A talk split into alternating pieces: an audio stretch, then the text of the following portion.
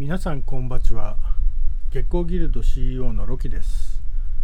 日がだんだん短くなりましたね。暗くなるの早くなりましたよね、まあ、残暑厳しいなと思いつつ夏ももう終わるなって思うとちょっと寂しくなりますね。もう最近夏が短い。で、まあ、今年の夏は動画配信しかやってなくて気づいたら9月の配信準備してるっていうね。あのどんだけ動画好きなんだよって勘違いされちゃいますけど、えー、今日は午前中にあの島で数少ないねあのカフェに仕事というか作業に行ってきたんです。で島で最初にお仕事いただいたお店で、まあ、ホームページとかねポスレジあのタブレット型のあのポスレジなんかを導入させてもらってあの大変お世話になってる店なんですけどえー、ランチ時になってあの1組の親子が入ってきたんですよ。30代、まあ、もしかしたら20代ぐらいかな。あの若い夫婦と、まあ、1歳にもならない赤ちゃん抱っこしてね、えー、で浴衣のような洋服のようなね変わったあの島では見かけない、えー、ファッションであのお店に入ってきて。で、まあ、作業してしながらね横目で見てたんですよ。えー、するとその店の人がねあの紹介してくれてで、まあ、作業中なのもあって会釈だけしてお店の人がどんな人か紹介してくれたんですけど、まあ、何でも京都から1週間ぐらい前に移住してきたあ親子みたいで旦那さんは美容師さんで奥さんは看護師さんみたいなんですね。うん、でお店はどこでやるのかって聞いたらあのまだ決まってないみたいで、まあ、場所が。うん、でそれまではバイトしながらあ訪問であの予約を受けてカットするんだって言ってたんですよね。でまあそんな若い親子がねあのどうして地元でもない島に、えー、まあ、移住してくるのかなっていうのは気にはなったんですけど、まあ、移住の先輩でもあるし、えー、まあ、協力できることは協力してあげられればなと、まあ、思いまして。えー、まあ、お店の人もねあのサロン開くんだったらあのホームページね作ってもらえばみたい に洗脳してくれたりしたし、まあ、名刺も渡せたしね、えー、作業も無事終えて、まあ、久々にね外食ランチもできたんで今日はいい一日でした。それでは参りましょう。月光ラジオ。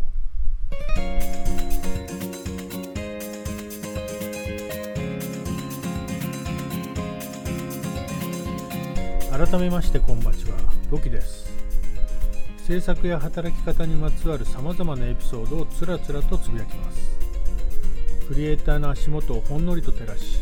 明日への活力を提供する月光ラジオ。約15分ほどお付き合いください。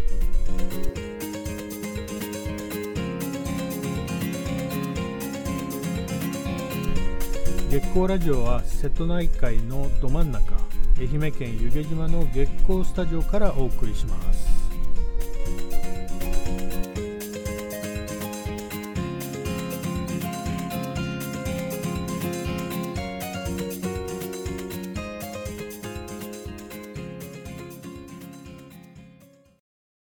ここからはメインのコーナー2回にわたって移住をテーマにお話しします。今回は移住活動について。まあ、前回の自己紹介でも少し触れましたけど2016年の9月に東京からあ愛媛県の最北端、えー、広島県との県境に位置する愛媛県上島町の湯気島っていうところにね移住してきたんですよね、えー、すぐ隣が広島県で、えー、まあ、因島が一番近いんですけどもまあ、船で、えまあ、約10分ぐらいですかね。で渡れる離島です。陸路ではつながってない離島です。で、近くにしまなみ海道が走ってるんですけど、そのしまなみ海道からも外れてます。で上島町は25の島からなる町で、えー、人口は約6500人、まあ、限界集落です。でその縁もゆかりもないね湯気島に何で移住したのかっていうと、まあ、決め手になったのは通信インフラなんですよね。光ケーブルが上島町全体に張られていて、まあ、これが一番大きかったですね。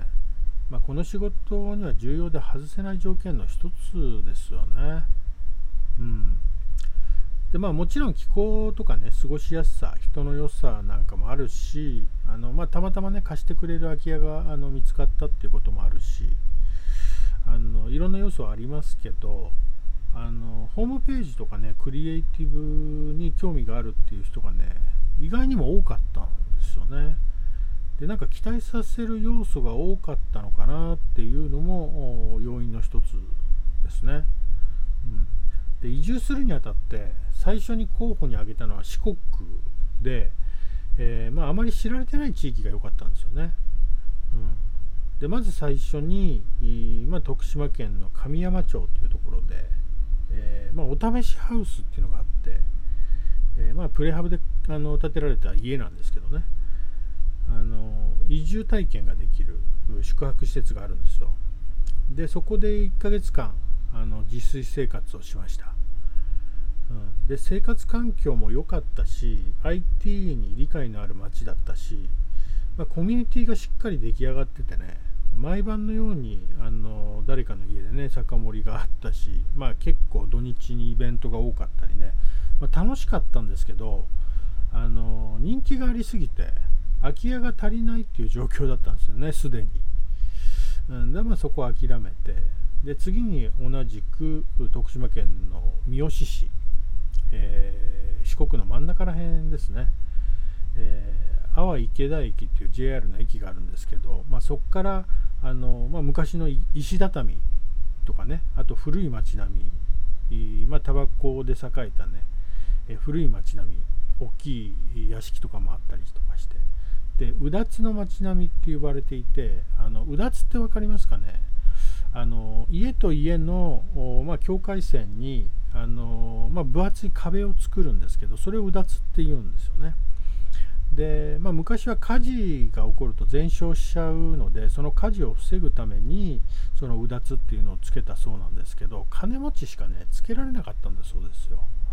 うん、だからそのうだつが上がるっていうのうだつが上がらないっていうのはそのうだつを作ることができないっていう意味であのちょっとね蔑んでるっていうのをその時初めて教えてもらいましたでまあ空き家をねいろいろ紹介していただいたんですけどあのまあ、希望するような空き家がなかなか見つからずまあ、ここでも1ヶ月ぐらい滞在させていただいたんですよね。うん、で、まあ、あの止めていただいたところはあの町から車で約30分ぐらいですかね。え離れた渓谷の中にある、まあ、元酒蔵を、まあ、琴日のギャラリーとしてリノベした100年蔵っていうね、えー、ところでお世話になったんですよ。あのそこもね静かですごくいいとこで、えー、まあ、管理してるねご夫妻も快くね迎えていただいてで、まあ、帰る前日の夜なんかね焼肉屋でねお別れ会もしていただいてもう思い出すとやばい泣きそう、まあ、結局ね縁がなくてあのそこでも移住することができなくて。でそんなある日愛媛県の松山で仕事が入ったんですよね。でそのついでにイベントやろうってことにもなって、うん、でまあそうは言ってもあの初愛媛だったのであの知識が全然ない状態だったんですね。で東京の愛媛県事務所に情報収集に行って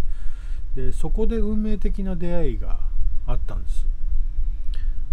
で上島町からね出向してた職員さんがあのー、まあ、上島町も移住受け入れてますよっていう話をねしてくれたんですよね。でその時にあのー、まあ、25の島でできた町だっていうことと光が通ってるってことを知るんですよね、うん。で松山に行って仕事してイベントも終わってでその後あの事前にねコンタクトしてたあのいくつかの自治体があるので、まあ、そこに連絡をして、えー、まあ、地域を回ってきました、えー、まず松山のね中心から西寄りっていうのかな？あの港町で、えー、三浜っていう地域があって、えまあ、駅から伸びるねかつて栄えた商店街がすごく風情があるんですよねオールデイズほど古くないと思うんですけどあの昭和を感じさせるでその看板がねあのすごくいいあのロゴなんですよ。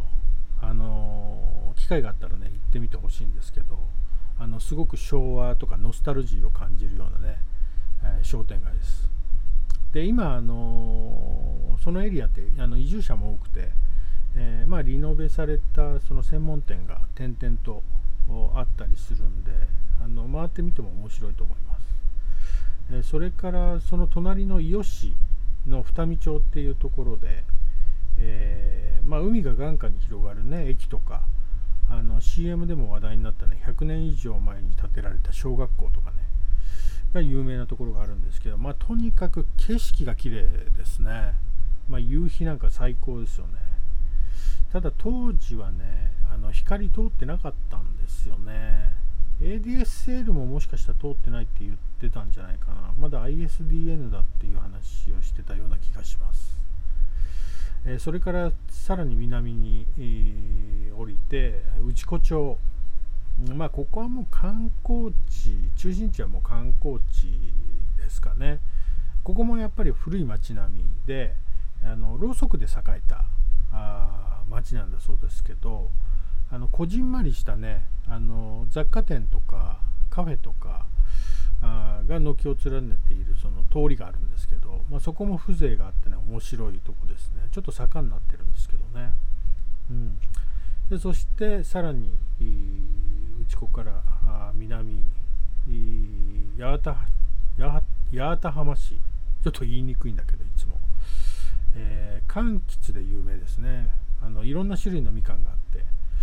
えー、でね海から山を眺めるとね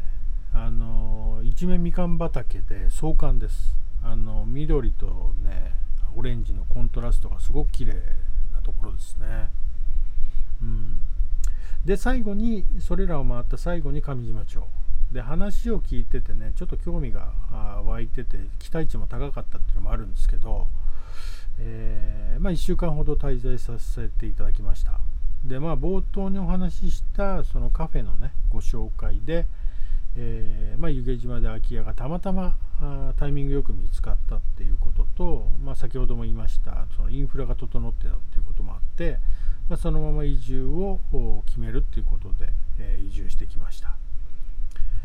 でまあ自治体に頼ってねご紹介もしていただいたし、まあ、アテンドや案内もしていただいたんでね各自治体の担当の皆さんには本当にもう感謝しかないですね。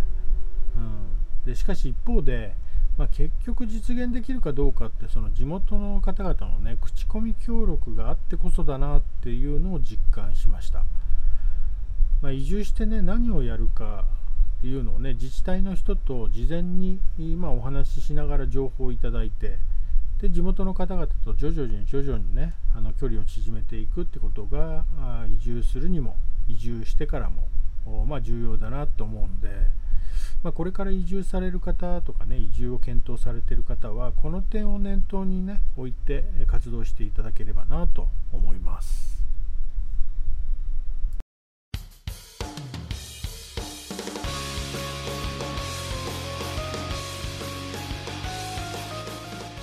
月光ラジオでは質問や相談エピソードなどなどたくさん募集しております。ロキのツイッターアカウントアットマーク BOOMAR13 アットマークブーマー13の DM までお寄せください。